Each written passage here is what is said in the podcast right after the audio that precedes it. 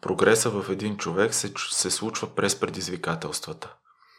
И хората, когато започват нещо ново, трябва да приемат, че те няма да бъдат толкова добри, колкото в нещата, в които са отдали голяма част от живота си. И това е нормално. Владимир Новков е личностен, спортен и социален психолог, сертифициране и като спортен и ДНК треньор. В епизода си говорим за това как привързването ни към една идентичност може да има негативно отражение към останалите дейности в живота ни и как да се справим с това. Приятно слушане! Здравей, Владо! Приятно ми е да те приема за втори път. Здравей, Миро! Благодаря ти за поканата. За мен е голяма чест втори път да съм тук. След вече, както си говорихме, колко 4 години. Да, има, защо тъй като от няколко месеца ми стои в главата на заден план да си поговорим за идентичността, тъй като статия, мисля, че имаше затова така и не успяхме да намерим първоисточника, но а, за да има допълнителна тежест това, което ще кажеш, мисля, ще първо да изредиш сертификатите и нещата, с които се занимаваш. Аз първо за, за тежестта трябва, трябва да кажа, че нали, колко тежко ти е мнението го определят хората, които те, те чуват. Сертификатите са хубаво нещо, те показват, че си положил някакви усилия да, да научиш повече в една тема, но така, те определено не са всичко. Иначе, да, за да изпълня така молбата ти, аз съм психолог, бакалавър и магистър. А, освен това съм и елитен треньор към Международната асоциация за спортни науки. Като за това тежко название стоят опит с личностни трансформации в последните, може би, 10 години вече. И в психологическата, и в физическата област.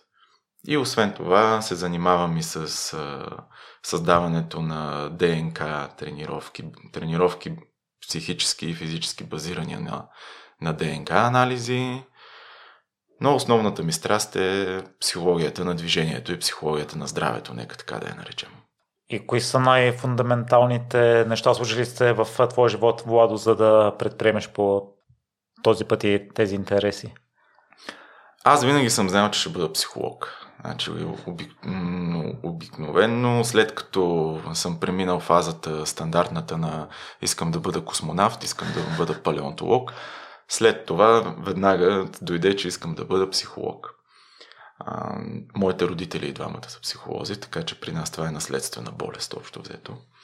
И а, с спорта бяха малко по-интересни нещата, защото аз сравнително късно съм започнал да спортувам, след, определено след 18 годишна възраст.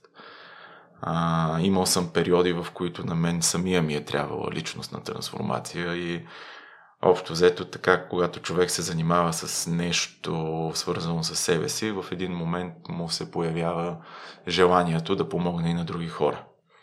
Така че горе-долу между 22-23 години може да кажем, че ми беше моя най- така, тежък период, който съответно се превърна и в период на най-голямо развитие след това.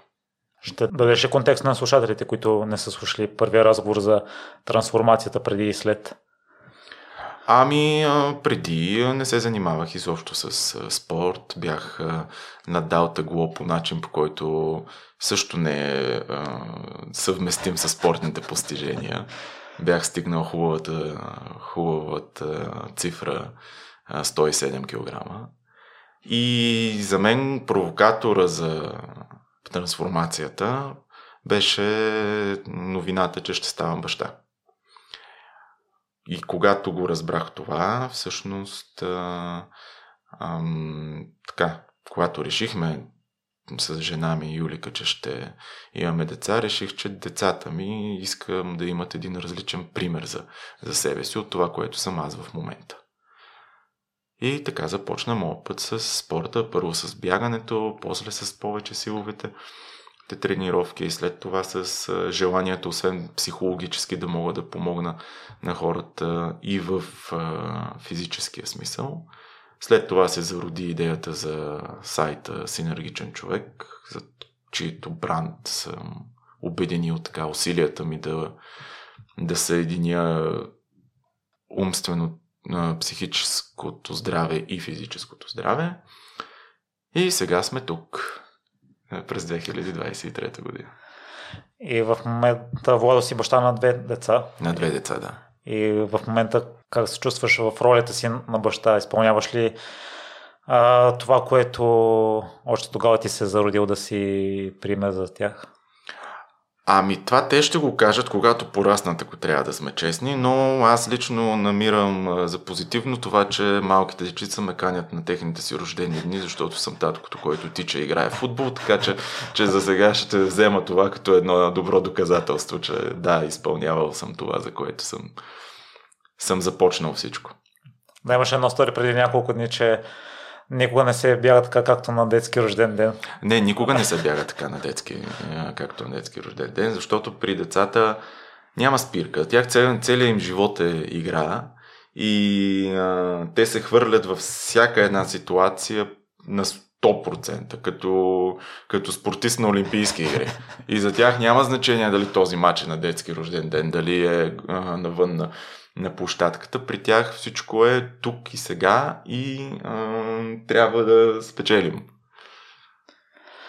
Владо, някога разочаровал ли си се лично себе си като баща някое решение, което си взел да не е отговарял на принципите и след това да си съжалявал да не си бил добър пример в някои моменти?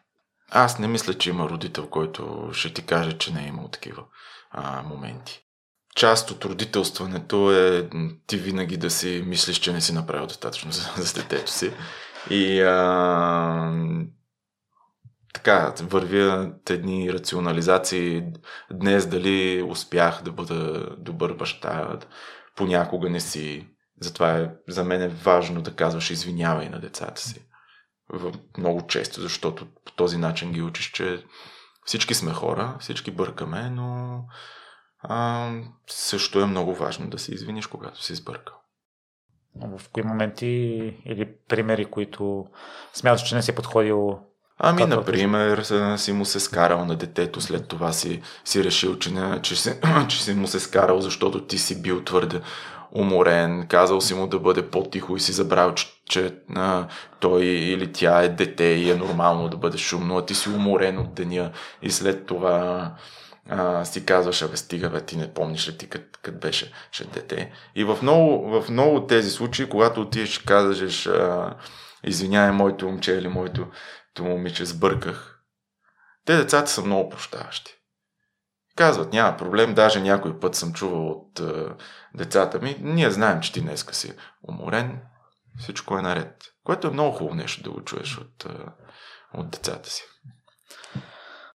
Вада, преди да преминем към идентичността, твоята връзка с спорта, каква е в момента, тъй като при мен започна от а, желание за здравословен в кавички начин на живот, докато не се появиха целите и вече не се залитна в крайностите.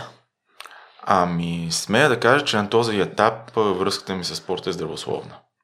А, това не винаги е било така, защото особено в началото, когато човек а, види на какво е способно тялото му, изпитва една невероятна радост, че вече може да прави някакви неща, които преди никога не е можел да прави. И има, и има едно залитане към, ето ти го казваш, към, към цели, към постижения, към лични ни рекорди. Докато сега, вече на този етап, смея да кажа, че тези цели и лични рекорди мога вече да ги използвам като инструменти за общата цел, т.е. да водиш здравословен начин на живот, колкото и ефимерно да, да е тази, тази концепция, защото здравословният начин, начин на живот всеки има различни идеи за, за, за него. Аз лично съм се насочил към физическата активност, към психичното здраве.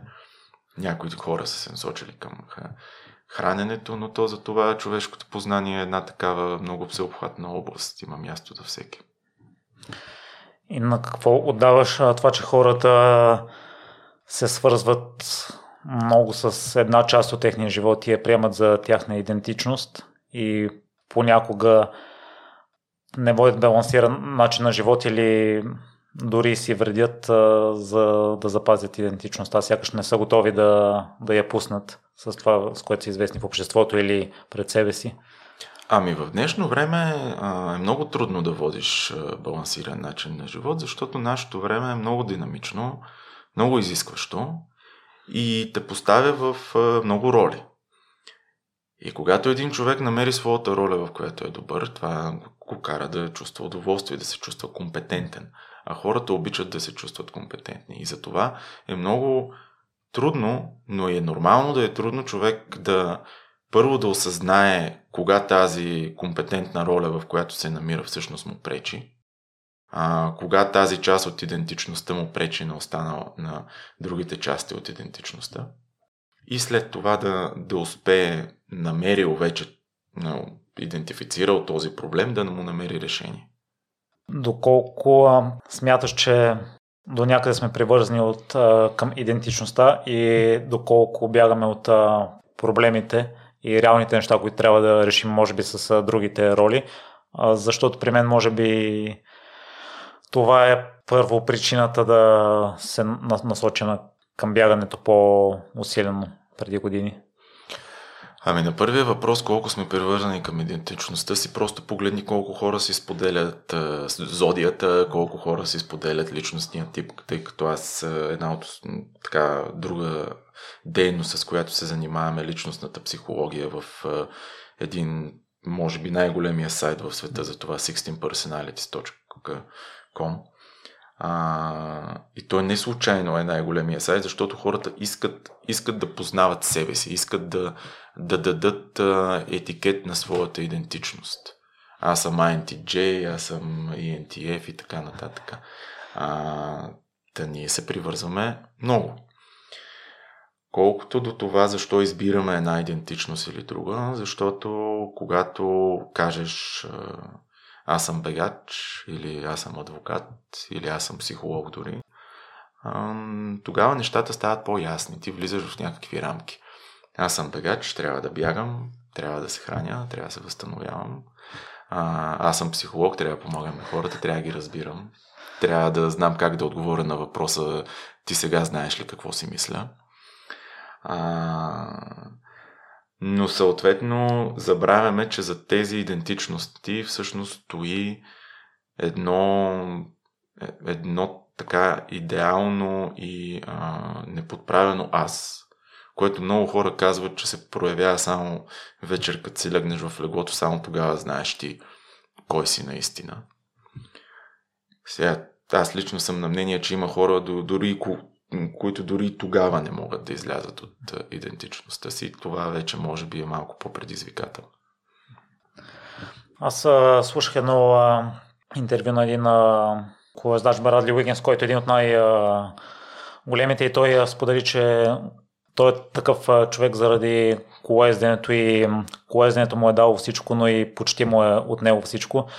И аз се замислих а, и при мен като че ли има една благодарност на нещата, които са ме изградили като човек и сякаш не трябва да им се отдам, за да им се отблагодаря. Трябва да имаме предвид, че Брадли Уигинс той не е просто професионален атлет. Той е на върха на професионалните атлети. Тоест ти имаш една а, кохорта от може би 1% от световното население и той е в единия процент на единия процент.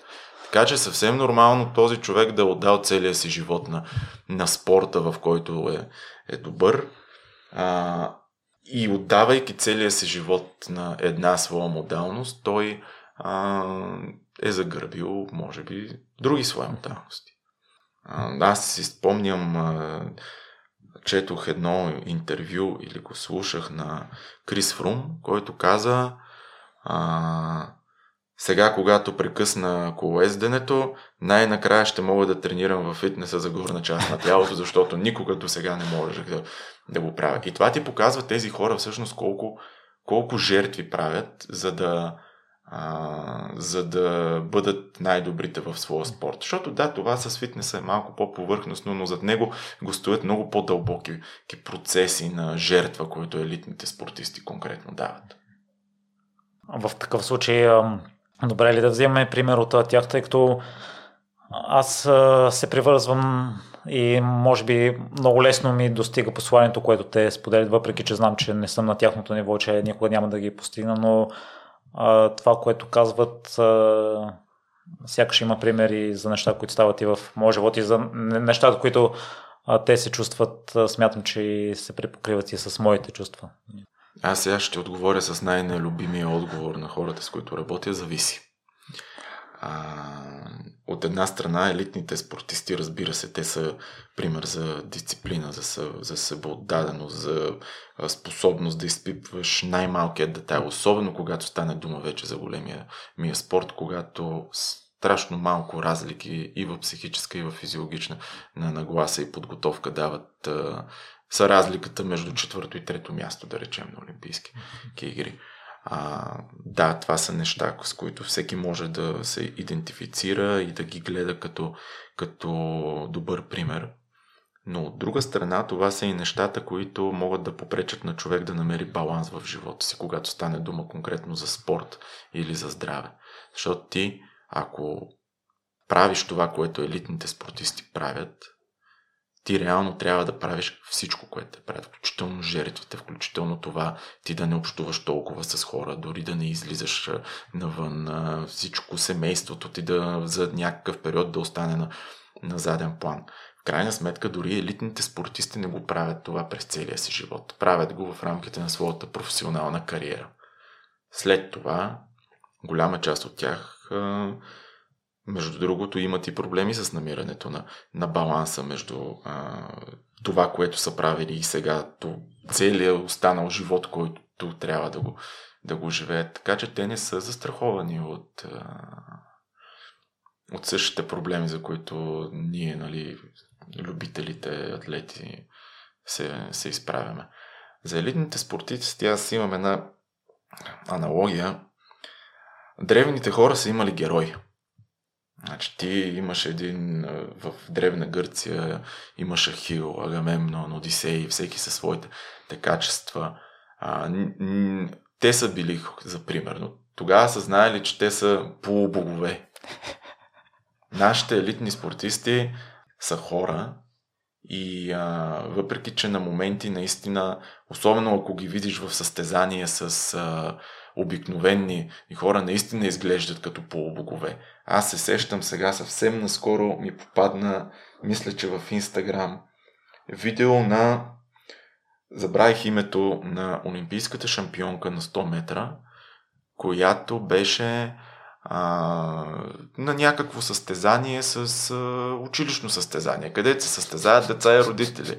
И е много готино и тя жената се пуска да се състезава, при което виждаш как на едни 60 метра, жената е 40 метра напред на финала. Нали? Това, е, това е нещо, което ако го видиш отстрани, ще си кажеш тази, тази жена не е, не е от тази планета. А, но съответно, а, да, и те са хора, и те а, страдат от същите проблеми, които, които и ние.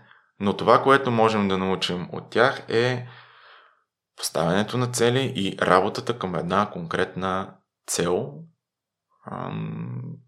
разбира се, отделена във времето, тя трябва да бъде съобразена с някои а, кои неща, но а, фиксираното, фиксираната работа към една определена цел. Това е със сигурност нещо, което можем да, да научим от елитните спортисти. Но не постоянно. Аз това, което чувам от тях е, че може би бягат от някои проблеми, прекалено силно са се фокусирали върху а, това и някои са имали нелеки детства и компенсират чрез спорта. И до някъде при тях няма баланса, Владо, и може би го има и при другите сфери, че трябва да загърбиш баланса за определен период от време, за да постигнеш такива висини. Та, какво е твоето виждане за това да сме фокусирани върху една цел или да се опитаме да водим по-балансиран начин на живот? Аз лично съм привърженик на балансирания начин на живот. А, сметнал съм, че нали, аз, моята работа не е свързана с корпоративната въртележка, така че отдавна съм го направил този избор за себе си. Привържени съм и на стоическата философия, която казва, че нещата трябва да вървят така по средния път, всичко да е в умереност. Не винаги се получава. Истината е, че повечето случаи не се, не се получава. Но когато, както ти не гледаш един тренировачен план само една седмица от него, ами го гледаш понякога дори в рамките на един годишен цикъл, когато се дръпнеш и погледнеш е, отдалеч, да има някакъв баланс, да има периоди в живота ти или в годината, в кое, които си се насочвал повече към работата, повече към спорта, но да има периоди, когато си се насочвал към семейството. И затова като дръпнеш цялото нещо, да видиш един, един баланс. И твой баланс, Водо, по какъв начин изглежда в момента, тъй като отстрани изглежда, че си го постигнал? Ами благодаря ти. Все пак, нали, да не забравяме, че Инстаграм не е реалността. А, на този етап мисля, че съм в а, балансирана част от живота си. Как изглежда моят баланс? Моят баланс изглежда по може би един час тренировка на ден. Дали ще бъде реално или бягане, или силова тренировка, защото това са модалностите, които аз съм си избрал. А, след това работа, след това а, водене на децата на... Моите деца ходят на театър или на лека атлетика. И сега това е, това е нещо, което аз понякога пускам баланса, е, че до когато децата са на лека атлетика или на, на театър, аз правя още една тренировъчна сесия. Защото това са едни празни, общо взето, час, час и половина, в които аз се научих, че просто това е място, където мога да натрупам още няколко километра, ако се готвя за по-дълго състезание или да отида да потренирам, ако случайно не съм тренирал сутринта. Обикновенно случва се човек да, да предобри, случва се човек нали, да избяга малко повече или малко по-интензивно, отколкото си е задал. Но това, което научих през последните, даже от тези 4 години, които а, от предишния път, когато бях тук, е да си почивам. И да се възстановявам. И да обръщам много повече внимание на възстановяването, както на физическото, така и на психическото. Аз се боря с това все още, Владота. Какво наложи това твое решение? Ами няколко, няколко появили се контузии, няколко а, прегаряния. В, в един момент си казваш, бе, аз не искам повече да го правя това. Все повече няма да го правя. Имали сме такива. А, даже имаше една приказка, че ако след някой а, а, тежко бягане, нали, състезание, не си кажеш, аз повече няма го правя това, това не е, значи не, не си дал всичко от себе си. Което аз съм склонен да се съглася с тази мисъл, но ако изчезне в рамките примерно на няколко часа, защото ако персистира, ако продължиш да си я мислиш дълго го време, тогава вече може би имаме някакъв проблем и наистина това е сигнал на психиката ни, че а, е добре да си дадем малко почивка или да намалим интензивността. А, научих се да следвам и съветите, които давам на другите хора. Защото много, много треньори и много психолози са ми споделили, че това ни е сляпото петно на нас. Даваме, на, на, значи във властелина на пръстените имаше една реплика, давам надежда на другите, не оставям надежда за себе си. А, не следваме собствените си съвети. Може би в последните години се научих да следвам собствените си съвети. И... Съпругата ми Юлика също много ми помага, защото и тя е психолог, доста по-добър психолог от мен, ако трябва да съм честен. А, и тя ме насочва, абе, сега имаш нужда от почивка. Първо, в какво се изразява твоята почивка? Защото аз някой път си казвам, а, имам по-леки дни, но пък имам други задачи, не знам а, всъщност доколко това се води почивка. Ами, почивката може да варира от това буквално да не правиш нищо. Въпреки че аз сега го казвам това, но знам, че ако съм аз няма да го направя, чак нищо да не правя. А, до това да направиш някаква лека разходка, ако става въпрос за физическо възстановяване, да се опиташ да не мислиш за тренировката.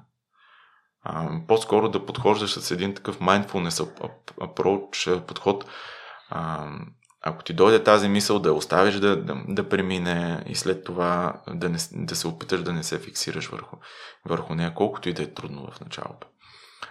тази почивка може да изглежда и като м- дори като работа, ако работата ти е свързана с седене на, на бюро, а, може да бъде свързана с а, четене на книги, гледане на филми, значи всички тези неща, които а, активните хора а, ги гледаме малко отгоре, че другите ги правят. Те сами по себе си не са лоши. Лоши са, когато ги правиш твърде дълго и твърде често. Значи да седиш 7 дена по 8 часа на, на дивана, очевидно, че не е окей. Okay. Но а, да тичаш 7 дена по 8 часа също не е окей. Okay. Когато говорим за баланс, ако се подготвяш нали, за Bedwater, добре, нали? Мисъл, но, но когато търсим баланс, и, Владо, ние в предварителния разговор си говорихме, че за 4 години двамата сме се развили в много отношения. Ти вече описа един твой ден в момента и това, че в момента се опитваш да си почиваш.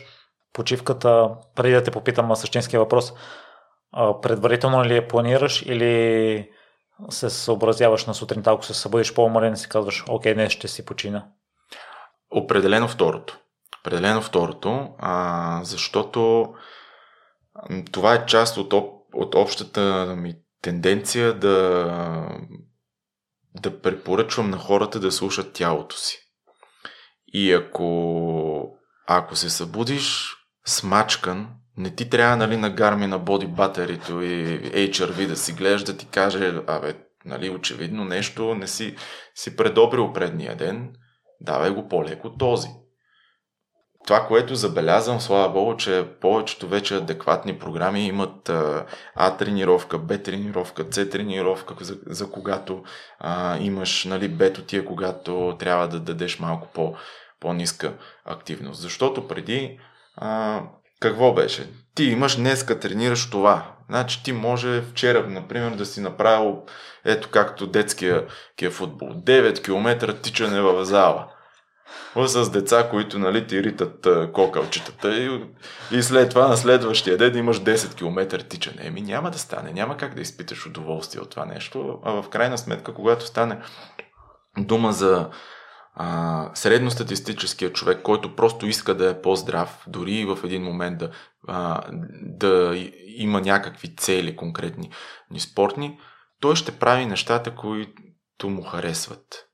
Аз често говоря за а, един хедонистичен принцип в а, психологията, който е много валиден за спорта. Хората правят това, което а, ги кара да изпитват удоволствие. А, с физическата активност е също. Тебе може нали, лекарите много често препоръчват плуване, плуване, плуване, обаче много хора не обичат, например, да плуват в басейн. И в един момент от нали, това може да ти е оптималната физическа активност – обаче ти няма да изпитваш удоволствие от нея и в един момент ще спреш да я правиш.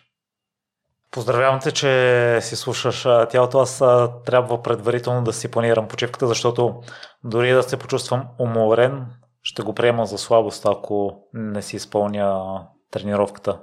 Та, по какъв начин се справяш с това и, и мисълта ти да не се чувстваш за провал че си слаб, слабо характерен? Ами, първо да кажа, че нормално е човек да се чувства по този начин, особено когато е свикнал да изпълнява а, стриктно тренировачен а, режим. А, от друга страна обаче, при всеки човек има различни начини за справяне. Аз си спомням, за мен, може би тригера, който беше, който се случи, е попаднах на един метаанализ, който а, беше показал колко време човек може да не тренира силово или аеробно, без изобщо да загуби а, сила или виомакса му да падне. И а, резултатите бяха нещо от рода на 3 седмици за сила и около 10 дена за, за, за аеробно, без ти нищо да правиш. Сега спираме с тебе да тичаме или да ходим на тренировки. Знам, че звучи ужасно. Спираме с тебе и 10 дена нищо да не правим. Отиваме на 10-я ден и се чувстваме по-добре. В крайна сметка, между другото, преди състезанията хората правят тейпър точно по тази, тази причина. Този, този тейпър няма нужда да бъде а, максимален, нали, седиш на леглото, нищо то не правиш, но м- в есенцията си, в същността си, те е това. Намаляш интензивността, намаляш реш обема и реално правиш по-малко нещо, отколкото би правил, ако ни го нямаше това състезание. Ние така или иначе даваме на тялото време за почивка преди големи състезания или големи опити, да, да речем, в, в тежестите. И да, говорихме си, че и двамата се развиваме да кои са промените в ежедневието, които си направил спрямо 2019 с изключение на интегрирането на почивката? А, мен най-големите промени в ежедневието ми ги направи живота, защото децата ми тръгнаха на, на училище. А, дъщеря ми миналата година, сега сина ми тази, тази година, така че тръгнаха и на активности, като, както казах, лека атлетика, театър. Така че това са особено основно промените и ти вече, когато си в тази роля на, на баща, започваш да се нагаждаш около едни времеви периоди. А, може би това е най-голямата голямата промяна на при мен, че вече не търся да контролирам точно кога ще направя тази тренировка, ми я правиш когато можеш. И това всъщност е много хубаво и много красиво, защото дава много свобода. И си кажеш, добре, е, сега никога не съм ходил да тичам в а, 2 часа след обед, не ще отида в 2 часа след обед, защото сега имам време и се научаваш да го обичаш в крайна сметка. А, това е да го възприемаш не като ограничение, а като свобода. Но това е една смяна в парадигмата, която така има психологически подходи, които работят точно, но а, за това да ти, да ти преформатират а, начина по който ти мислиш за, за нещата, които ти се случват. Аз ти дадох дух пример. Можеш да си кажеш, ей, днеска само в 2 часа имам време да тренирам, това е ужас, това е ограничително, а пък да си кажеш, ми ето днес ще опитам нещо ново, тялото ми ще а, получи някаква малко по-различна на адаптация, защото не е тичало в този период, настроено е примерно на следобедна дрямка или на следобедно кафе. Да, между това май съм забелязал, че помага, тъй като а, мисловният процес, а, за да се за да приема да си давам почивка е тялото има нужда от почивка, тогава се възстановява и усещам, че след като съм си починил съм по-енергичен а, в тренировките и mm. мога да съм по-удален. И слушах едно интервю на един а, психолог и той сподели, че той използва думата експеримента, не промяна с а, клиентите си, казва вместо да им каже, да, да им каже ще направите промяна, дайте да пробваме този експеримент и това променя начина на мислене. Та, доколко важни са според теб думите и формулировките, това, което ти сподели с тренировката? О, много са важни. Много са важни, защото а, хората, идентичността ни минава през език, който говорим. Много хора са ми споделили, че те, когато говорят на, на чужд език, все едно идентичността им се променя. Мисля, ти, когато, например, говориш на английски, си малко по-различен човек, отколкото когато говориш на, на български. А, така че думите, които използваме и думите, които а, си говорим сами на себе си, са изключително важни. Ти можеш да си, а, можеш да си кажеш а, закъснях от пиара си с а, една минута, аз съм пълен провал или закъснях от пиара си с една минута, но все пак бях вътре в единия процент, както един приятел ми, ми написа, че съм бил в Велико Търново, когато аз изпуснах нали, от времето, което си бях определил с една минута. Много е важно как говорим на себе си, много е важно, когато става дума за специалисти, особено като психолози и треньори, как говорим на хората, с които работим. Защото ти можеш от позицията на авторитета с една дума и с една, един неправилен израз да а, така, да направиш, да стринеш психиката на, на човек. За съжаление. Затова, да, думите са изключително важни, защото ние сме същества и на език. Доста е интересно.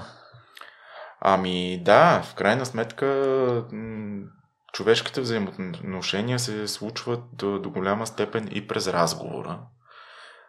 А отношенията с себе си се случват през разговора ти с, с самия теб, с гласа в главата ти. А този глас в главата ти, той е много стар. В крайна сметка той се, се е формирал, когато си бил много малък, но той е формиран не само от теб, ами е формиран от родителите ти, формиране от хората, които се грижали за тебе, формиране от хората, с които си общувал като малък, от приятелите ти. А, така че а, много важно да, да формираме добър разговор с себе си. Да мислим със себе си. Всъщност то се оказа, тя позитивната психология, между другото, за това напоследък е толкова а, популярна, защото повечето хора имат негативен разговор с себе си. Има голям, имат голям критик в главата си, което не е лошо, но трябва всичко да бъде в, в умереност и в мярка. Да го чуваш този критик, но както чуваш нали, критиката отвънка, да имаш някакви филтри. И в крайна сметка, повечето хора чуваме достатъчно критика отвън. И е хубаво този глас в главата ни сякаш да, да балансира.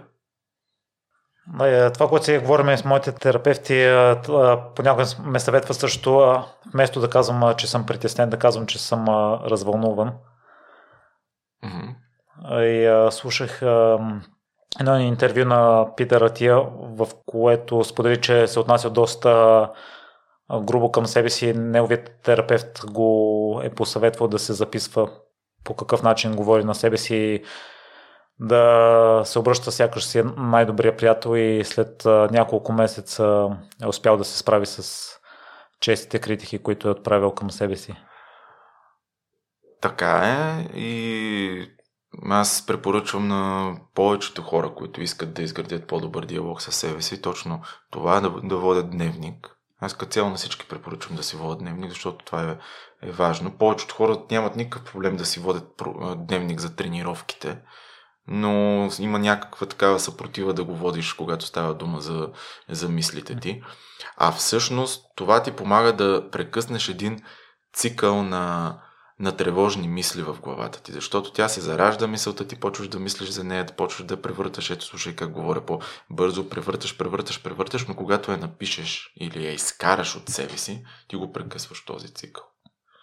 Много е, може да е малко механистично, но работи. И твоите препоръки за водене на дневник, Владо, какви са? Ами зависи от случая, зависи каква е, каква е целта на, на човека. Но обикновено едно записване на ако имаш някоя мисъл, която те, те притеснява, можеш да си я запишеш, можеш да започнеш да, да я разкостваш добре това сега, откъде идва, на къде отива, рационално ли е, не е ли рационално. А, има хора, които стават и пишат а, нещата, за които са благодарни. И това са все... Значи, то звучи малко New Age, но, но нещ... изследванията показват, че работи.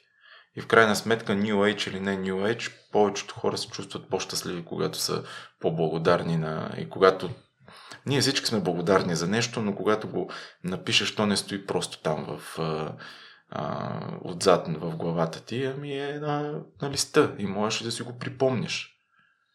Защото негативните мисли няма нужда да, да си ги припомняш. Те много често са ти там постоянно, но въртят се, нали? Докато позитивните остават някъде от, отзаде, така малко като надеждата в котията на, на Пандора, която е останала накрая там, след като се излезли всички злини. И затова е по-хубаво тях да си ги напомняме. Поне моята така теория и практика е показала това. Аз си при себе си забелязвам някой път негативните мисли към мен са по подразбиране и не се замислям за тях, просто вътрешния ми диалог е такъв. Ами наричаме ги автоматични мисли тези в а, психологията и да, и преформатирането им е доста важно и доста полезно за хората като цяло. В крайна сметка ти не можеш просто да си кажеш, абе аз съм човек, който изпитва негативни мисли и това е. Ти можеш, но това означава да стоиш на едно ниво. А прогреса се случва в предизвикателството. То в началото няма да е лесно, със сигурност. Но в един момент това предизвикателство ще доведе до адаптация. По същия начин, както с физическите тренировки. Даваш малко прогресивно натоварване на тялото, то прави ви адаптация, ти му даваш още, то се адаптира още и накрая нали, постигаш някакъв резултат, който ти не си мислил, че изобщо ще можеш да го постигнеш. Владо, и в връзка с промените с подобрението. Аз чух една мисъл на Джей Шети, че в днешно време като че ли не одобряваме и не празнуваме промените, които правят хората. И може би това също до някъде е свързано с идентичността.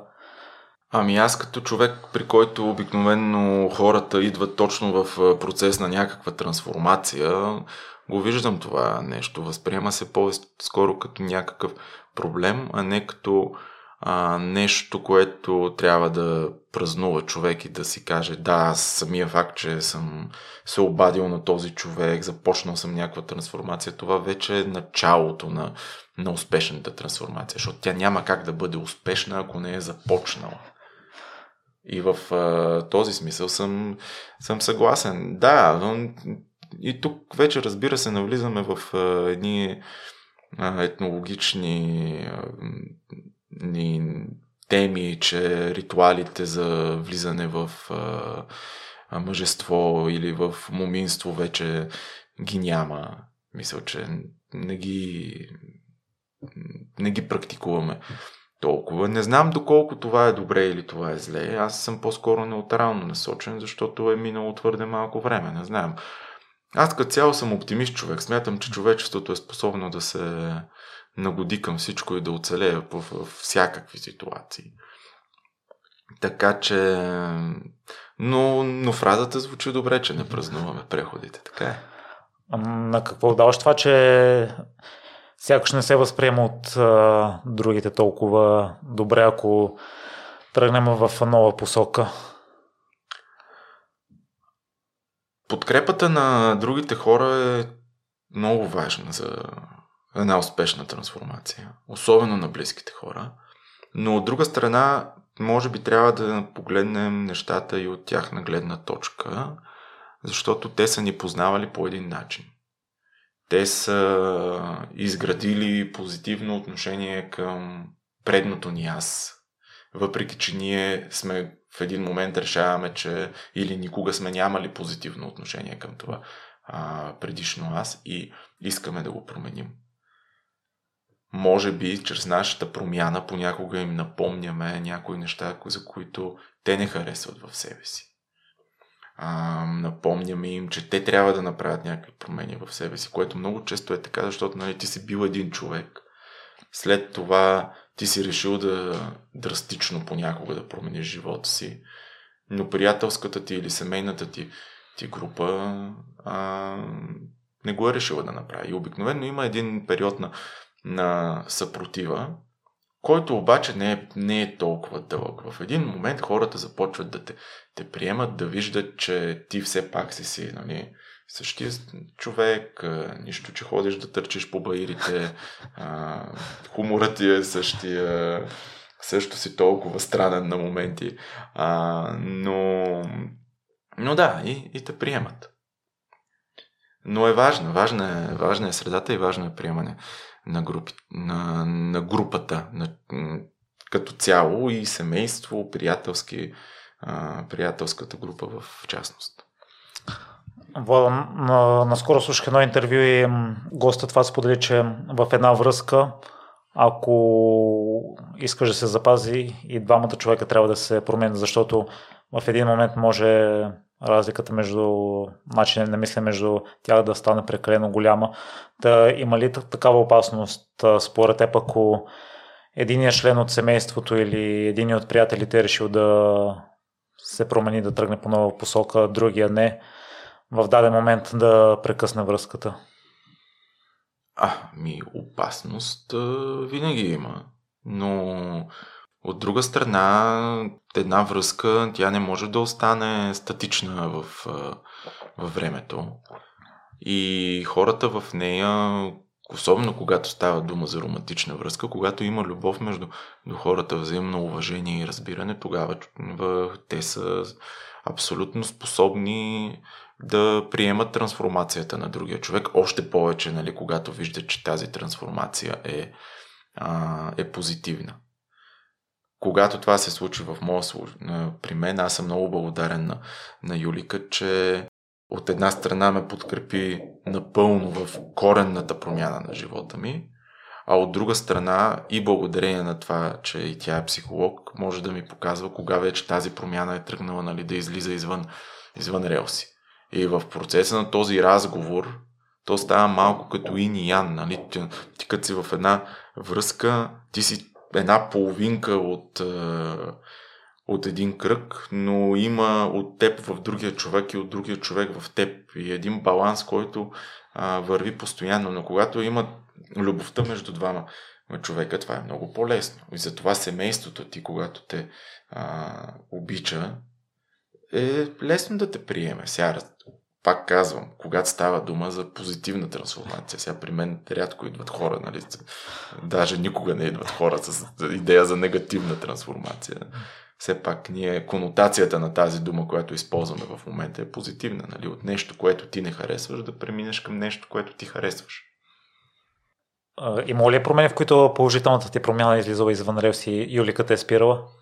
Ами да, някой път, когато а, съм а, правил много тежка тренировка и съм настоявал на следващия ден да си направя другата тежка тренировка, когато виждате, че целите, които съм си, си поставил, всъщност вредят на, на мен и на дългосрочната ми цел да, да бъда здрав дълго, дълго време. А тогава една обратна връзка е изключително важна и човек е много хубаво да се научи да я чува.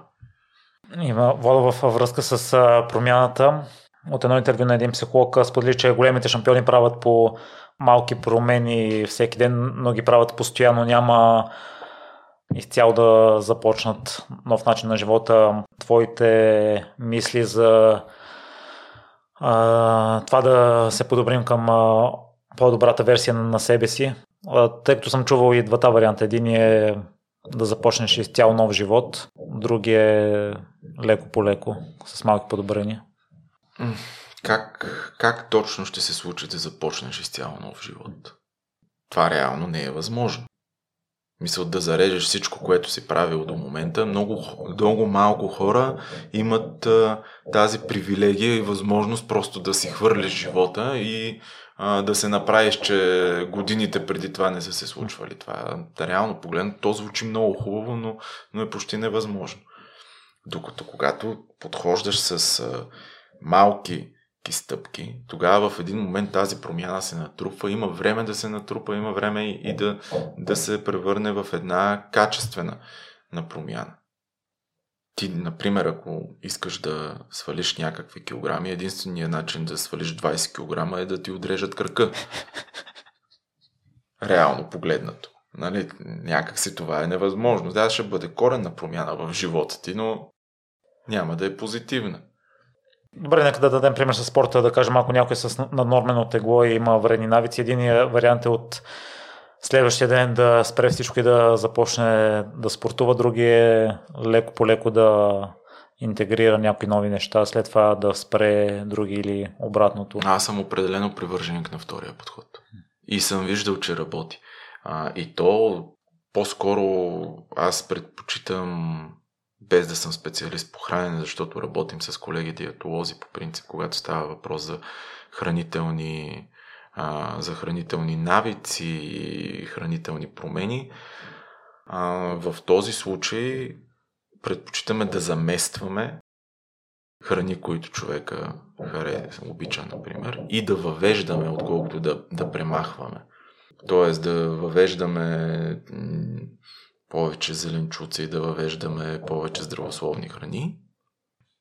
То по един естествен път се премахват останалите и да въвеждаме плавна физическа активност, защото това е може би най- най-честия случай, поради който хората спират да, да спортуват изобщо, защото са решили да спортуват, излязат, направят едни 10 км, след това не могат да ходят на следващия ден и си казват, о не, т.е. това спорта не е за мен, е, не е за тебе, защото не си почнал бавно.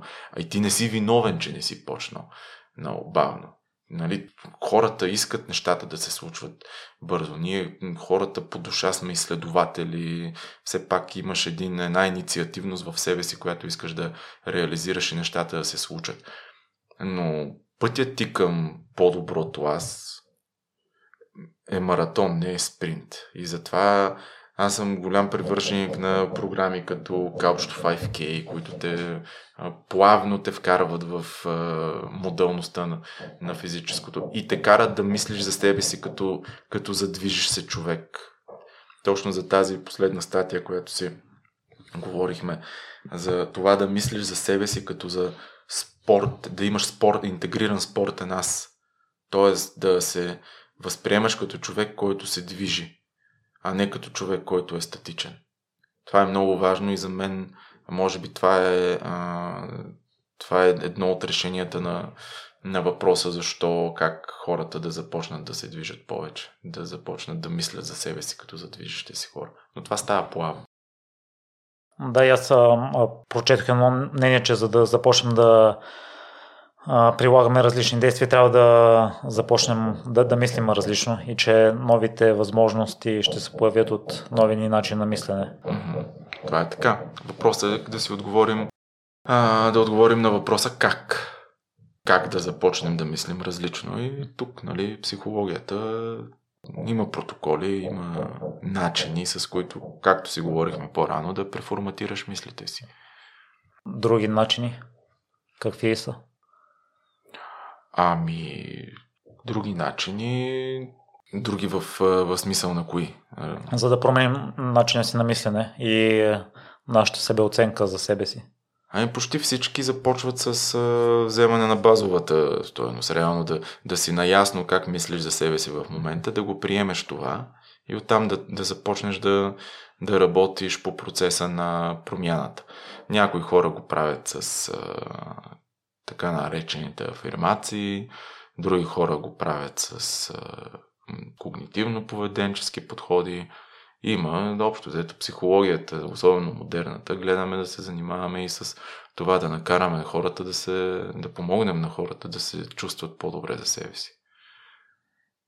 Ето виж, и аз като психолозите на моменти казвам да накараме хората. Не можеш да накараш някой човек да, да мисли по някакъв начин за себе си. Можеш да, да му дадеш знания с някакви инструменти и след това да, да му помагаш, в, докато той ги използва. Е, това чух, че не може да намериш целта на някой друг истинската причина. Той сам трябва да я намери за себе си. Не, не можеш. Не можеш. А, голяма част от хората започват своята трансформация през някакво травматично събитие. А, нещо се е случило в живота им и те трябва, те искат да, да се променят. На някой лекар им е казал, ако не, не промениш начина си на живот, ще умреш. Други са били на прага на, на смъртта. Моята така, моето желание е повече хора да започват този трансформационен процес без да трябва да стигат до там, защото той е много добър мотиватор, нали, почти да си умрял.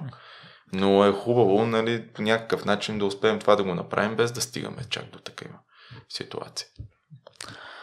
И другото важно за да познаваме себе си е, тъй като всеки от нас има различна движеща се сила. Било то страх, било възможности, било ентусиазъм, било страст. Та, ако трябва да седем със себе си, може би е дълъг процеса на началото, какво трябва да бъде, за да видим кое ни влияе най-положително и от това да се водим. Аз по-скоро мисля, че някаква амалгама от тези а, движещи сили, защото при никой човек не го движи само, само едно нещо. Обикновено е някаква комбинация. А, аз мятам, че хората могат добре да работят, когато имат знания за себе си.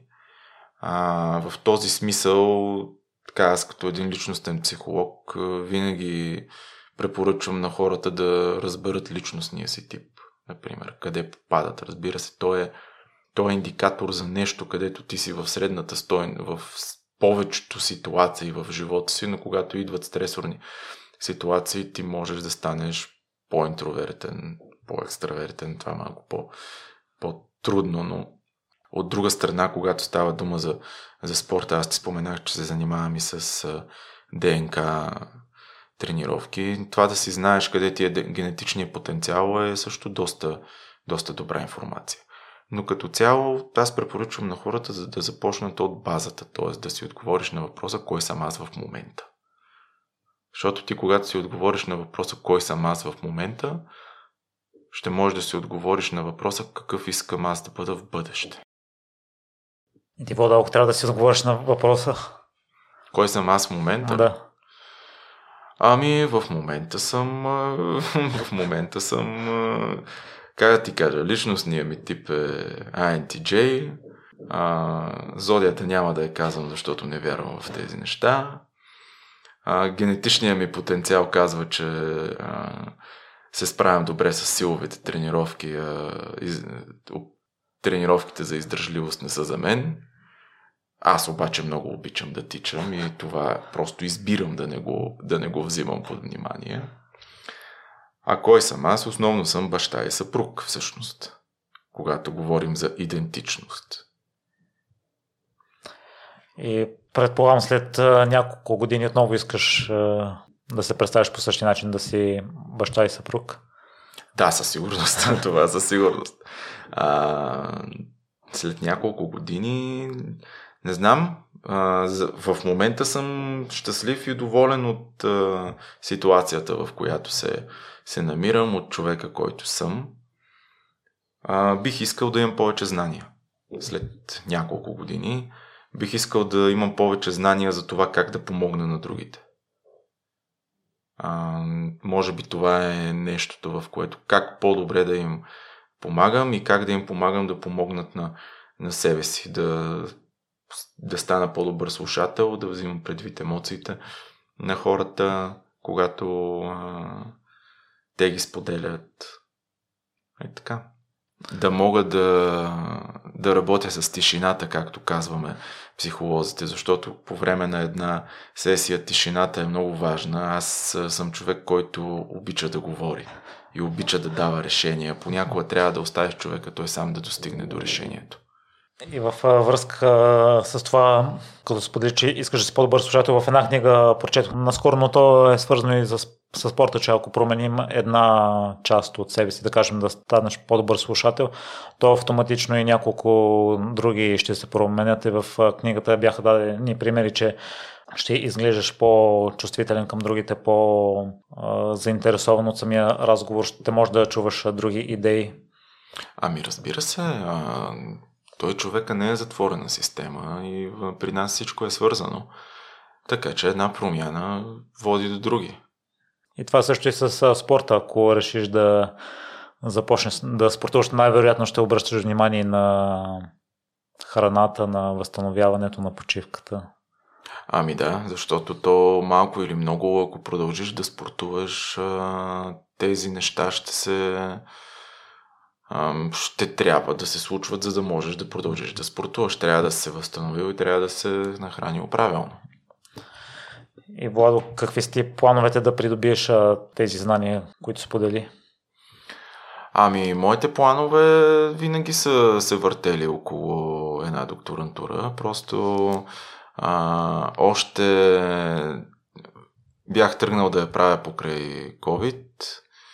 Станаха така, дойде COVID, трябваше човек да се фокусира малко повече върху а, работата.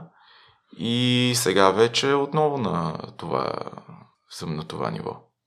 Общо взето.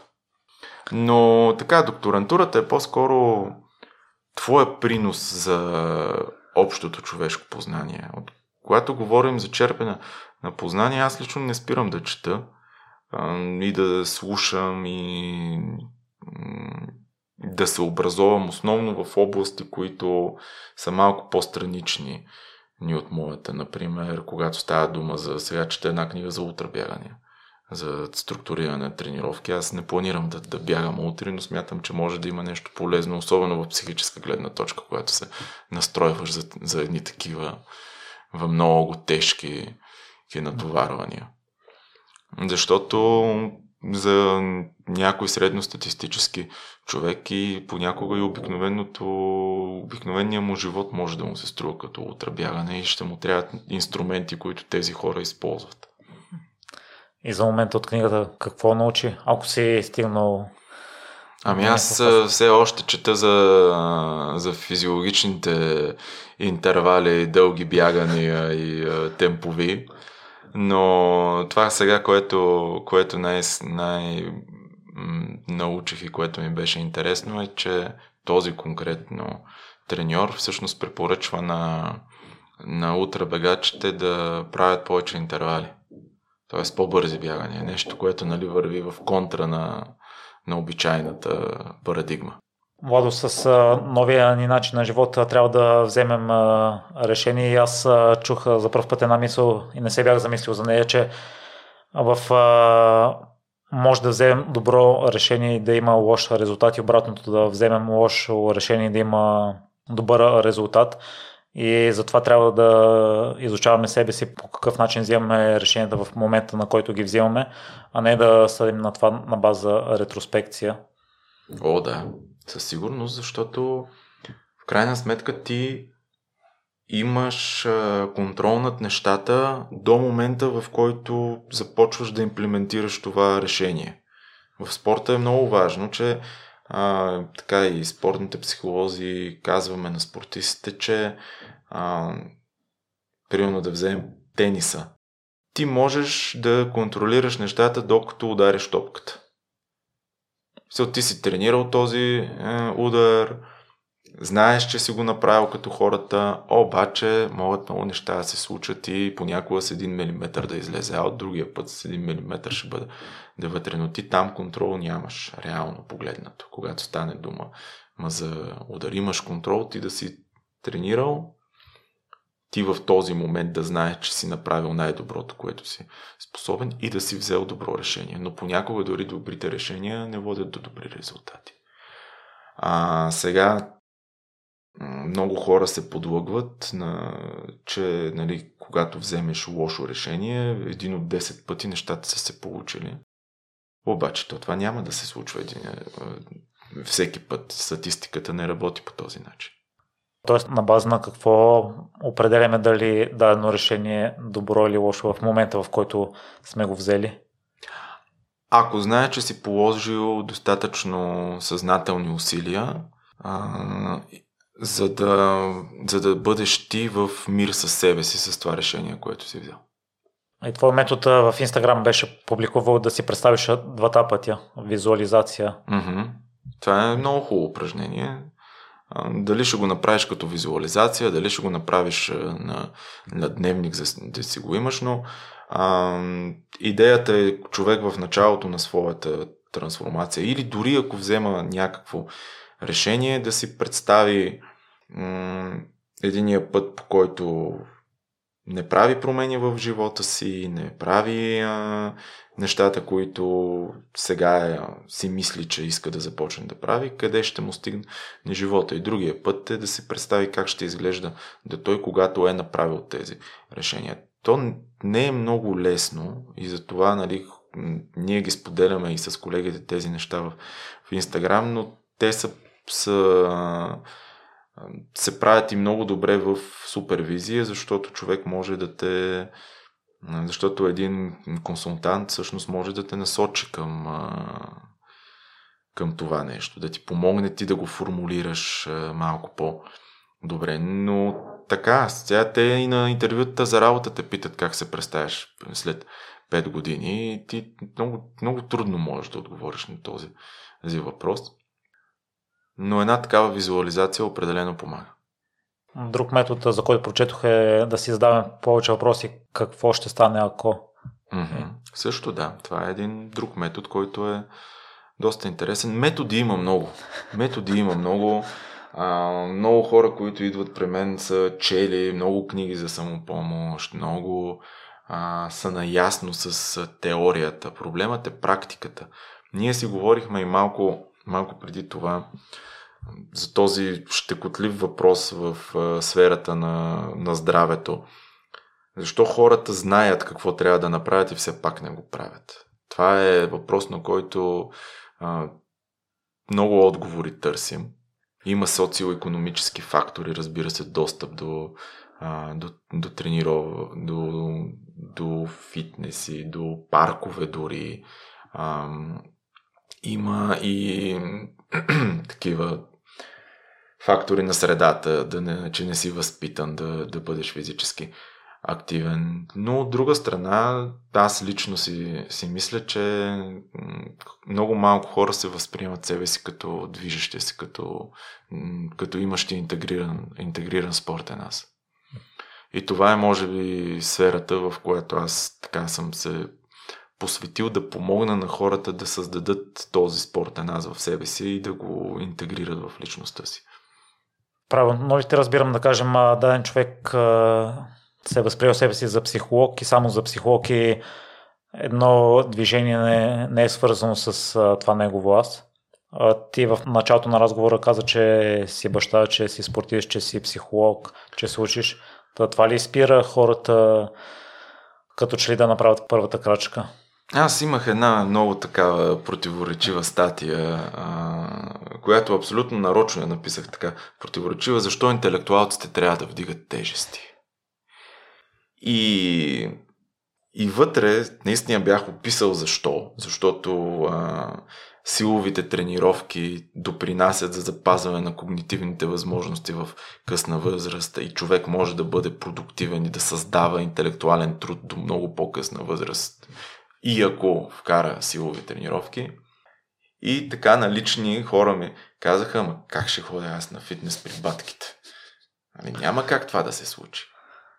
Ето виждаш как нали, едната идентичност, защото ти си нали, човек на ума, интелектуалец, едната идентичност пречи на това ти да направиш необходимите усилия, за да поддържаш тази си идентичност в а, а, дълги години напред.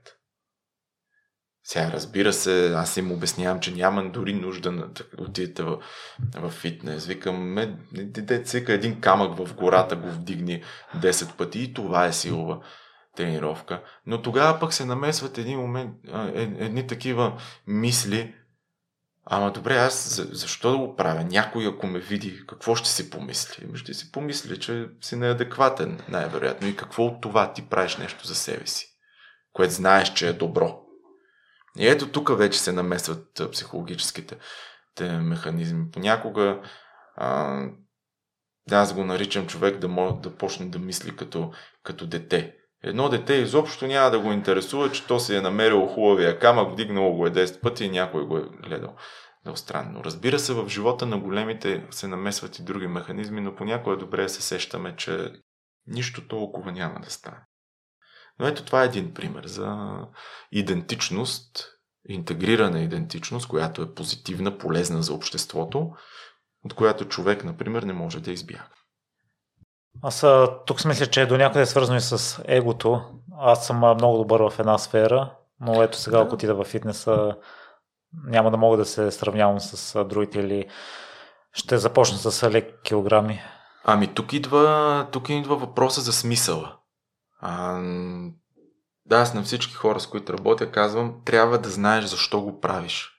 Ако трябва да си го запиши защо го правиш, носи си го в себе си, но трябва да знаеш една, две, три причини, поради които го правиш. При някои хора е нали, заради децата ми, за да съм а, по-активен, когато то остарея. При други е защото искам а, да имам beach body, нали? но това са все а, мотиви, в, зад които стои някакъв смисъл. Човек да си намери смисъла е изключително важен. Аз а, слушах даже, мисля, предния гост, който пусна а, последно в Инстаграм говореше за Виктор Франкъл и за смисъла. А, човека в търсене на, на смисъл. Но това е много важно. Екзистенциалната психология помага много в физическата активност, защото ти когато знаеш защо правиш едно нещо, си много по-склонен да продължиш да го правиш. А то се до някъде това може да не спира да направим а, промяна, да нямаме силно защо. Нещо, О, да, да със сигурност. А, много важно е да знаеш. Много важно е да знаеш защо. И то до толкова важно, че може да ти а, да е разликата между една успешна трансформация и една незавършена трансформация. Защото пък има го и друго. Когато човек започне една трансформация, той трябва да е подготвен за фазите на, на нея. Ти в началото си много мотивиран, В един момент даже ставаш компетентен, а, почваш а, след това да, да го интернализираш, но винаги има един проблем на релапс, го, го наричаме в а, психологията, когато ти правиш нещо от предишното ти аз, за което ако не си подготвен, може да причупи целият този процес. Да речем, ти си имал проблем с храненето, започваш да, да следваш тренировачен и хранителен режим, правиш го, вече си казваш, аз съм човек, който го прави това. Нещо, отивате с децата на Макдоналдс, изяждаш два Биг Мака, или три, или четири, и в един момент си кажеш, а, не, всичко се провали. Ето тук е ролята на, на специалистите. Първо да научат хората, че това е нормално и че такива неща се случват. Второ да покажат, че те на фона на общата трансформация, това е просто един нали, миг от вечността, нали, толкова малко нещо. А, и оттам нататък да помогнат на човека да отново да се върне на пътя. Между другото, с контузиите и с почивката е абсолютно същото. So, когато човек погледне на фона на една цяла негова тренировъчна кариера, която продължава, да речем, 10-20 години, една седмица, в която ти си почивал, колко ще ти повлияе на, на нея? Аз бих спорил цял живот, тъй като mm-hmm. ако те тренираш здравословно и... Да, цял енерно. живот. Но аз, нали, като човек, който е почнал по-късно, говоря с моите те, времеви рамки. И, и защото говоря и от собствен опит, и на мен ми е минавало през главата, леле, сега не мога да една седмица да тренирам, всичко свърши, нали? Правил съм 200 кила тяга, сега ще отида и няма да мога да дръпна 60. Нали? Това са мисли, които аз ти го споделих този анекдот, как хората си представят а, терапевтите. Ти седиш срещу терапевта или консултанта и си едно разбъркано купче за Рубика, той седи срещу тебе и изцяло подреденото купче. Ами не е така, и ние сме разбъркани. Е нормално, то това ни прави, това е човешкото. Не, ти не си робот. Ти си човек, който много често се изправя пред същите проблеми, пред които са се изправили а, хората, които стоят срещу него. Владо и във връзка с това, че някой път правим една крачка назад или имаме дадена слабост. Наскоро слушах няколко интервюта на футболисти от Манчестър Юнайтед и а, Рио Фердинанд сподели, че като че ли не си позволяваме да бъдем уязвими и може би това също ни, ни спира до някъде да, да се опитаме да променим нещо в положителна посока за нас, защото в началото може да е трудно или да има такива стъпки назад, както сподели. Както пример, който даде с Макдоналдс и Биг Маковете. Аз като един дългогодишен фен на Манчестър Юнайтед знам много добре какво е да направиш стъпка назад след като си, си бил на, на върха. А, така че съм а, напълно съгласен с а, това. Започването на нещо, на нещо ново само по себе си предполага, че ти няма да бъдеш добър в него. Нали? Никой не се е родил а, научен и никой не започва нещо ново и изведнъж е така му се отдава, като същрякане на пръсти. Така че в този смисъл а, приемането на това, че ти няма да бъдеш най-добър в нещо, е част от процеса. Реално погледнато. Ти трябва да приемеш, че колкото и да си добър в основната ти идентичност, ти когато започнеш да спортуваш в началото, започнеш да, да имаш по-редовна физическа активност, няма да бъдеш толкова добър, колкото си в дейност, на която си посветил примерно 20 години от живота си. Да, и някой беше дал пример с Майкъл Джордан. Майкъл Джордан може би е най-добрия баскетболист на всички времена, пък в бейсбола и в голфа не може да достигне дори нивата на посредствените състезатели ами, или със сигурност да, не е на това ниво. Това е напълно нормално, защото ти си най-великия в а, една игра, посветил си целия живот на нея. А, когато ти превключиш на една друга модалност, ти може да вложиш цялата си а, енергия и уменията, които си научил от а, играта, в която си добър, но в крайна сметка, ако го нямаш тази, тази искрица талант, в тебе, в конкретния спорт, ще достигнеш едно ниво, което може дори да е малко над средното, но няма да бъде елитно. Плюс това, ако не знам как мисли Майкъл Джордан, но ако а, той е сравнявал себе си в баскетбола и е искал да постигне себе си в, по същия начин в голфа и в бейсбола, това е абсолютно невъзможно, както в крайна сметка и се оказа. И да продължим малко темата за уязвимостите. Евра беше споделил, че плакането е спасил живота му и той също е имал труден такъв. Смяташ ли, че в днешно време като че ли такива са обстоятелствата, че не се поощрява това да си уязвим, защото се приема като слабост и евентуално някой друг може да те измести било то в корпоративния свят или някъде другаде. А ако трябва да сме честни, смятам, че живеем във време, в което човек може най-много да бъде да уязвим в сравнение с всяко едно друго го време от историята на човечеството. А вече говорим съвсем спокойно, че емоциите не трябва да се бутилират, а че е добре да бъдат изкарвани навън, за да могат да бъдат а, не те да те ръководят отвътре, ами ти да можеш да ги преформатираш и да работиш с тях. А, вече не се караме на момченцата, че плачат, поне нали, повечето родители, ами напротив, окоръжаваш ги да, да изкарват навън на емоцията си. Вече дори експертите в една област не казваме, че всичко ни е перфектно, ами излизаме с, на, напред и с нашите проблеми и трудности, пред които сме излизали. Така че сме били изправени. Така че смятам, че реално погледнато живеем във време, в което човек най- най-много може да бъде уязвим и, и по този начин да използва тази уязвимост да помага и на други хора. Защото ти по този, защото ти така ставаш много по-близък до човека, с когото то работиш. Най-малкото. И коя е твоята най-голяма уязвимост в момента, с която се бориш твоите демони? Ами аз съм а, тревожен човек, доста перфекционист а, и даже говорим в, а, в смисъл на мал адаптивен перфекционизъм, да го кажем. А какво означава това? Ами има два типа перфекционизъм. Единия, който е адаптивния, в който човек се стреми да, да бъде по-добър в това, което прави, но когато имам твърде много от него, тогава вече започваш да, да искаш да контролираш всеки, малък аспект. От дали ще бъде от тренировките, дали ще бъде живот. И аз в момента се уча точно това да не правя. Да отпускам контрола. Което не е лесно. Между другото, преди една година а, беше моят голям пробив, който се случи след като се записах на курс по спортно катерене. И си спомням, че ти там щеш, не щеш, като се качиш на 15 метра тра нагоре, трябва да се пуснеш.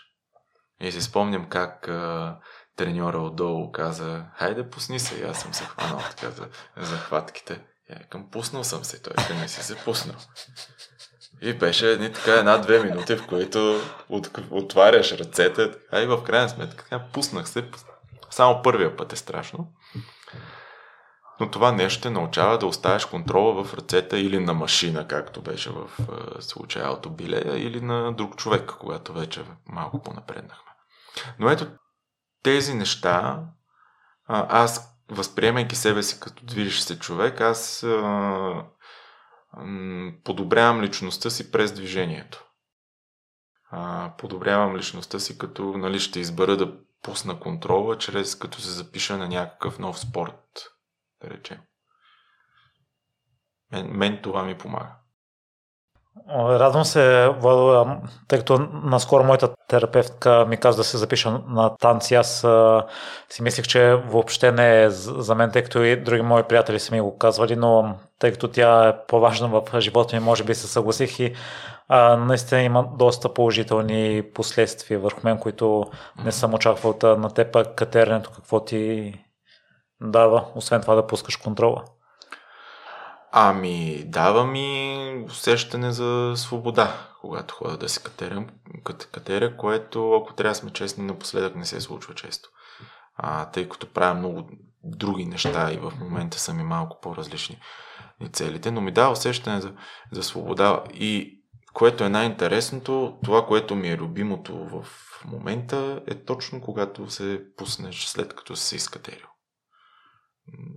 То обикновено така се случват нещата. Нещата, от които те е било страх, в един момент ги интегрираш в себе си и вече не те е толкова страх.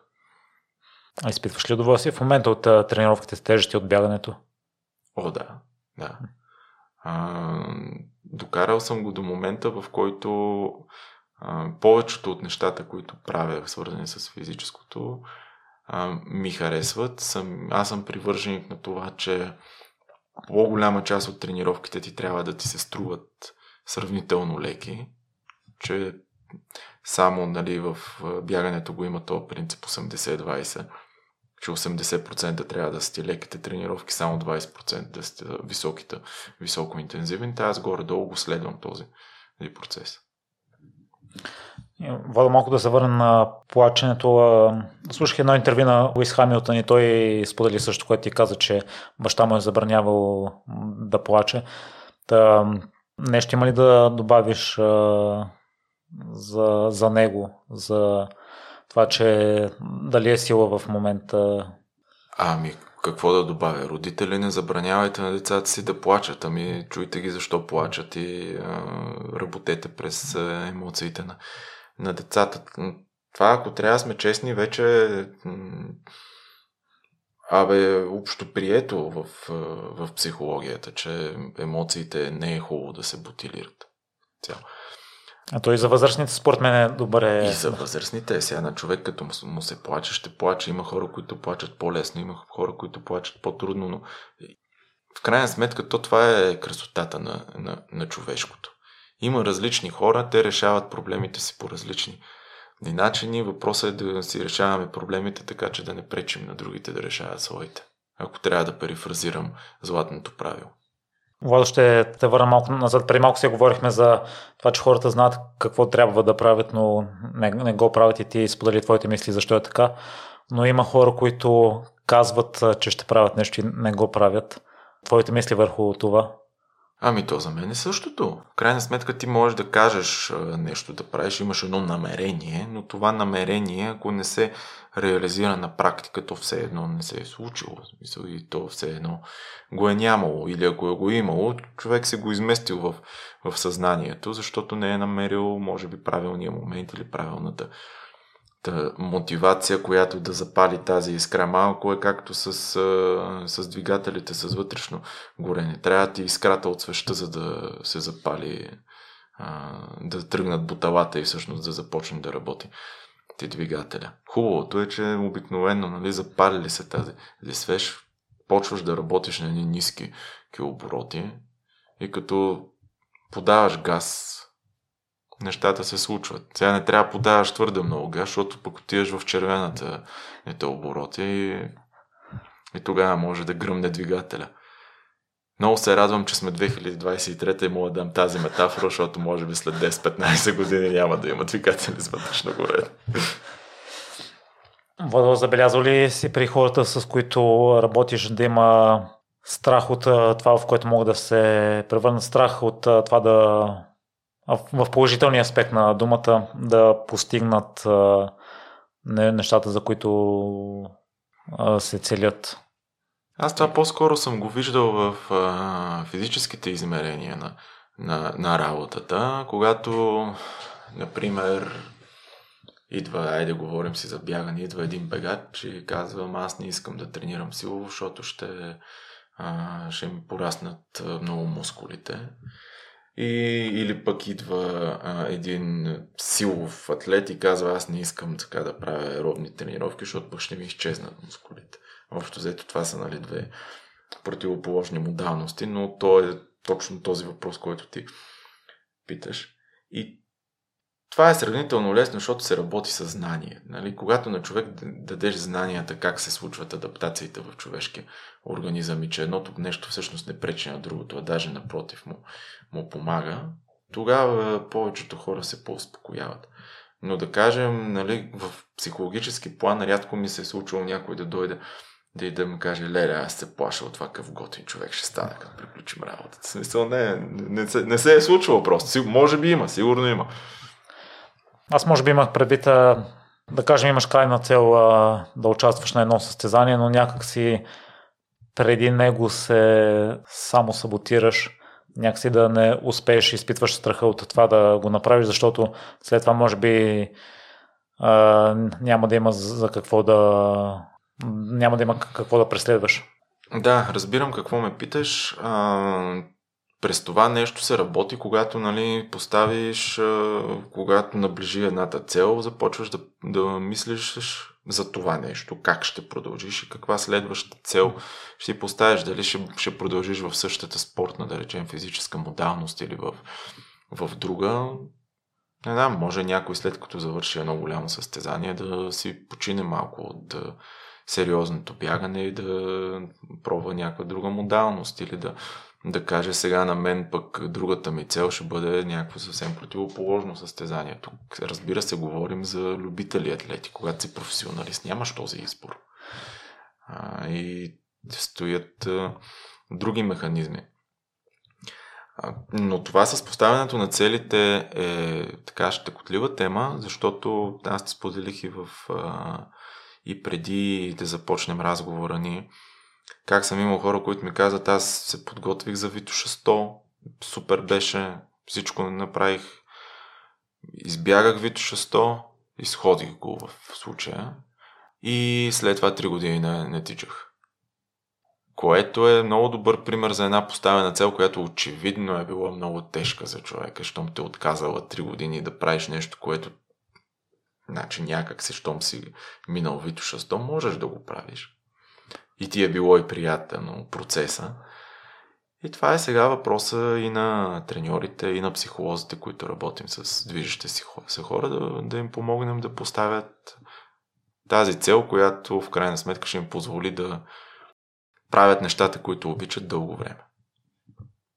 Другото, което е разбрах от футболистите на Манчестър е, че не са празнували успехите си. След финала на Шампионската лига веднага се говори за следващия сезон, за лятната подготовка. Та това виждаш ли го при теб и при аматьорите и при целите, да кажем, имаш една цел и веднага след това започваш следващата и не си оставаш време да и се порадваш? Ами аз пак казвам, това са професионални атлети, които все пак бяха... Аз просто дам пример с тях, защото... Да, да, да, са... те, те бяха и под ръководството на, на Алекс Фъргюсън, който е известен с този стил на трениране, очевидно при тях работеше. Аз лично съм привърженик на това, че човек трябва да празнува малките си, малките си победи.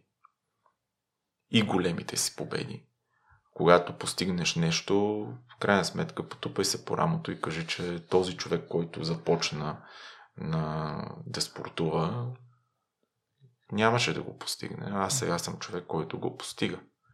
Така че лично аз съм привърженик на това хората да празнуват малките си победи.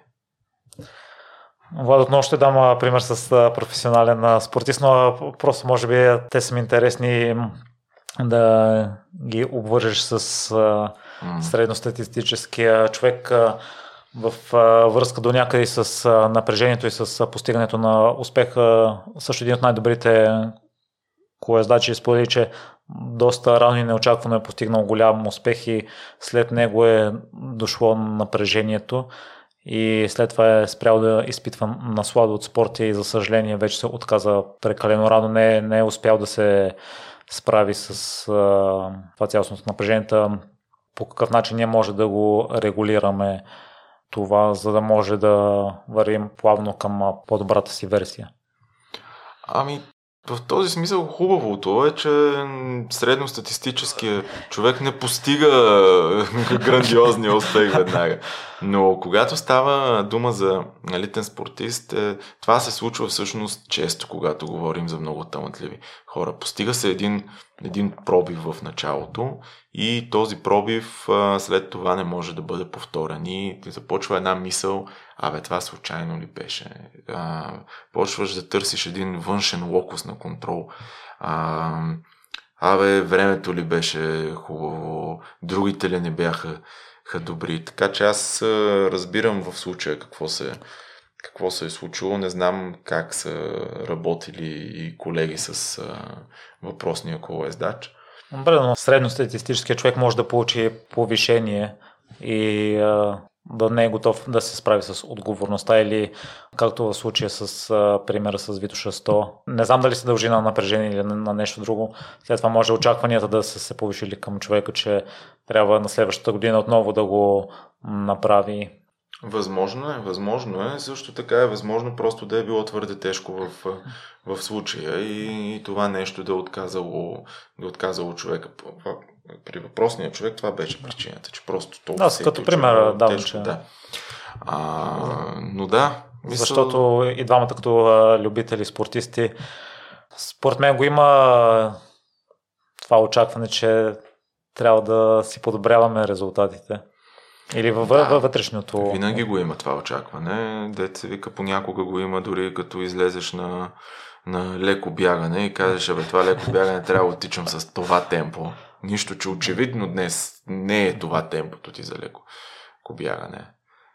Аз съм голям привърженик на това хората да дори понякога да си изключат часовниците или да ги включат само на някакъв а, таймер или поне така да го... Ясно е, че ще го запишеш за стравата, то ако не си в страва не се е случило. Но, но да махнеш тези метрики като пулс, като а, темпо и просто да слушаш тялото си в момента къде си, в леката зона ли съм реално, защото ти ако а, изключиш всички външни ни фактори, които ти казват къде се намираш и какво усилие полагаш, ще почнеш да слушаш именно тялото си и си кажеш, абе, не, не съм примерно в лека, в средно или в тежко ми е. Нали? Добре, да се върнем на напрежението. Какви са твоите методи и начини за справяне с него или на които учиш клиентите? Ами аз лично съм привърженик на дихателните практики, на, на осъзнатата, на mindfulness медитацията. Тя определено сваля напрежението. Ти в крайна сметка какво е напрежението? Напрежението е някакъв физиологичен отговор на организма, активирането на, на симпатиковата нервна система. А, дишането се очастява, започваш нали, да говориш по, по-бързо, темпъра на гласа ти се, се повишава също, пулса ти се ускорява. Но всичко започва все пак с поемането на кислорода, така че ти контролира, успееш ли да контролираш това поемане на, на кислорода, ще успееш ли да намалиш напрежението по така до някъде.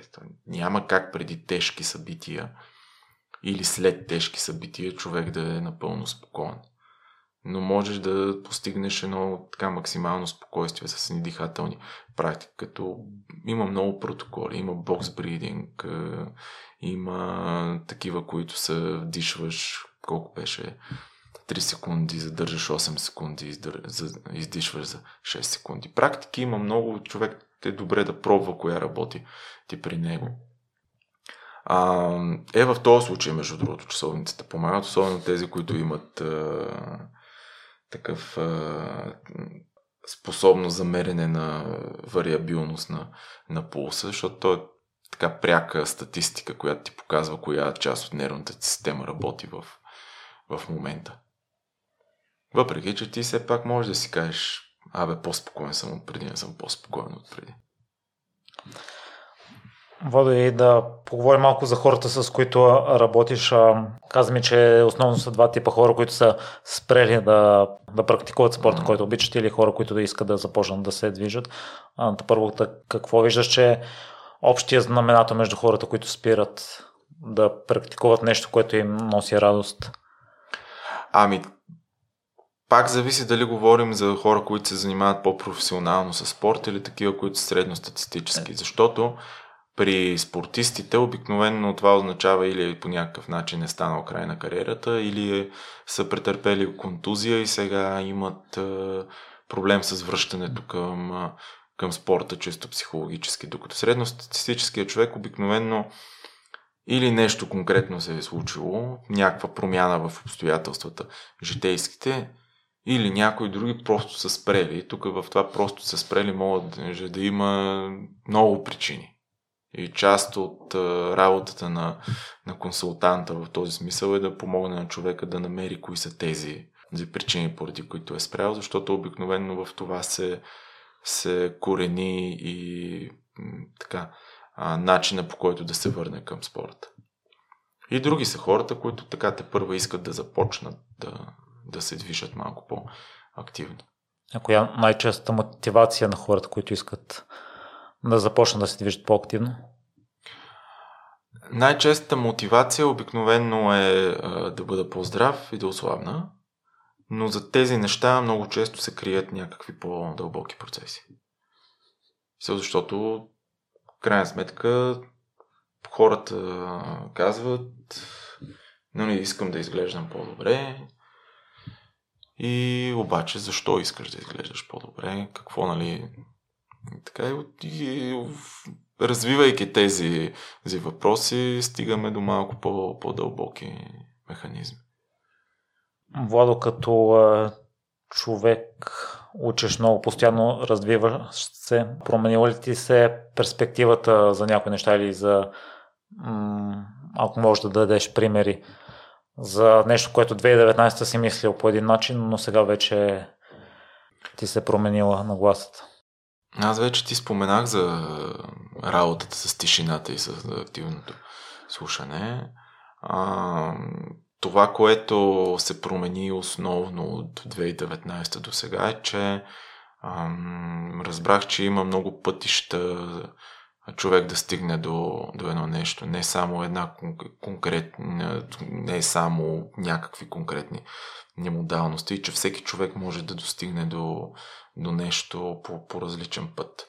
Ето аз ти дадох дух пример. Нали? Една силова тренировка може да бъде да се случи в фитнеса, но може да се, се случи навън и в гората.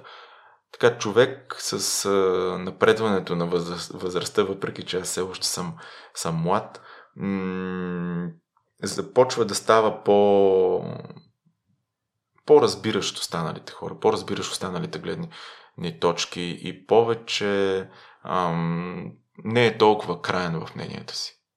Аз затова вече много по- по-често използвам зависи, много по-често се съгласявам с хората, с неща, които работят с тях, въпреки, за тях, въпреки че аз а, не съм на това мнение. Така че, може би, това е основната промяна. Искаме няколко думи да кажем за контузиите, тъй като mm-hmm. в предварителния разговор си говорихме за тях и аз в миналото съм свикнал да нямам никакви болешки през целите сезони, през целите години, нещо, което да ме спира за дълго време.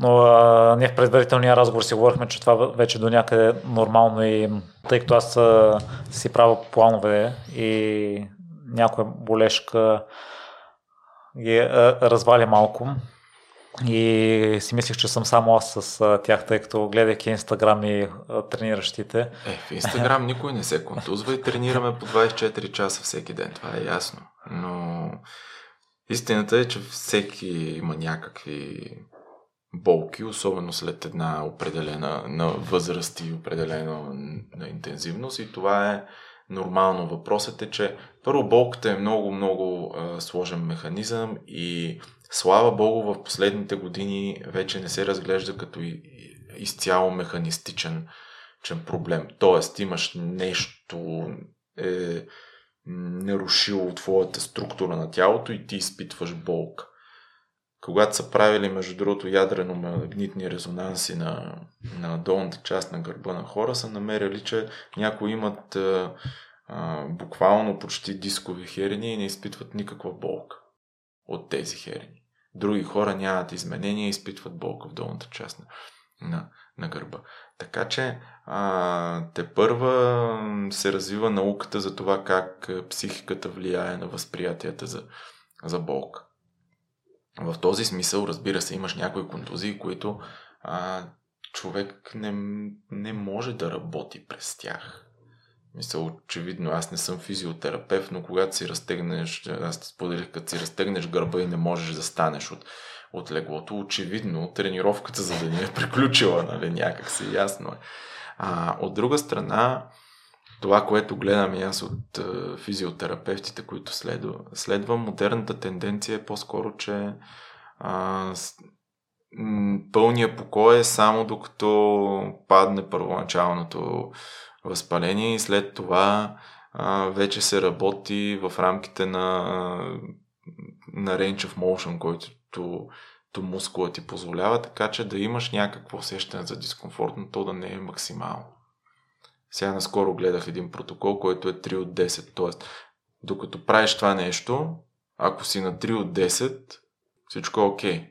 Ако 2 часа след това си на 3 от 10, всичко е окей. Okay. Ако на следващия ден пак си на 3 от 10, всичко е окей. Okay. Не си правил повече, отколкото е трябвало. Ако е повече болката, значи тогава намаляш обем, намаляш интен, интензивност. Но така, това от което аз съм чел, че първи, пълния покой не се препоръчва. Аз също като цяло за себе си не го не правя пълен покой. И чисто психологически това те научава да слушаш тялото си. Какво ти казва? В крайна сметка, нали, на 3 от 10 ли сме? Или сме на 7 от 10, или се правим, че сме на 3 от 10. Както често нали, се, се случва. Но аз ти споделих, а, има изследвания, които показват, че хората, които имат повече психическо натоварване в момента, имат по-силно възприятие за болката. Независимо от това дали имаш механистично а, нарушение в дадена част от тялото. Ние говорим и за хронични болки. Болки, които вече са изградени някакви мозъчни пътища в дадена област от тялото, в която каквото и да се случи, мозъкът ще го възприеме като болка. Добре е да се, да се научи човек, че ето това е болка, през която най-вероятно можем да, да, да работим. Но така, много, много комплексна тема е е болката. Специалисти от много области работят върху нея и мен, много, мен много ме радва това, че а, вече се обръща внимание и на психическата част. Не само на физиологичната и на механистичната. Аз при мен имам чувството, че някои са именно такива, тъй като появили ми се мисъл за състезания или за дълги тренировки след няколко дни тялото ми дава сигнал с някаква болешка и другото Владо, което пропусна да кажеш е, че ако имаш контузия някъде, може да компенсираш с някакъв друг спорт. Това, което ти си правил с контузията в гърба, въпреки че не си могъл да правиш тренировки с тежести, не си усещал болки по време на бяганията. Да, има го, има го този етап, но на този момент, но това е а, пак част от цялостната идентичност, която аз имам, че се възприемам като движещ се човек. Тоест аз ще потърся начин, по който да продължа да се движа. А, ако не можех да бягам, най-вероятно просто щях да се разхождам, но усетейки, че а, не усещам никаква болка там, нито по време, нито след, си казах, добре, значи мога да, това мога да го правя. Добре е да имаш и набор от инструменти, добре е да имаш спортове, които практикуваш, разбира се. Но при повечето хора, нали, всеки може да излезе да се разходи. Дори няма нужда да, да бяга, когато има някаква болка. И пак тук говорим за средностатистическия човек, който нали, не страда от тежки заболявания или от ендометриоза, за което също е една диагноза, която по-често се поставя вече и се обръща повече внимание. Тук говорим за средностатистическия човек. Аз и ти сме част от тези средностатистически хора, въпреки че нали, сме по, по-спортуващи. И, Владо, за финал едно послание към хората, които или са се привързали към дадена идентичност и се страхуват да започнат нещо ново, или които в момента са осъзнали, че искат да интегрират и движещия си аз в живота? Каква трябва да е стъпката? Моето послание е, че а, прогреса в един човек се, се случва през предизвикателствата. И хората, когато започват нещо ново, трябва да приемат, че те няма да бъдат толкова добри, колкото в нещата, в които са отдали голяма част от живота си и това е нормално.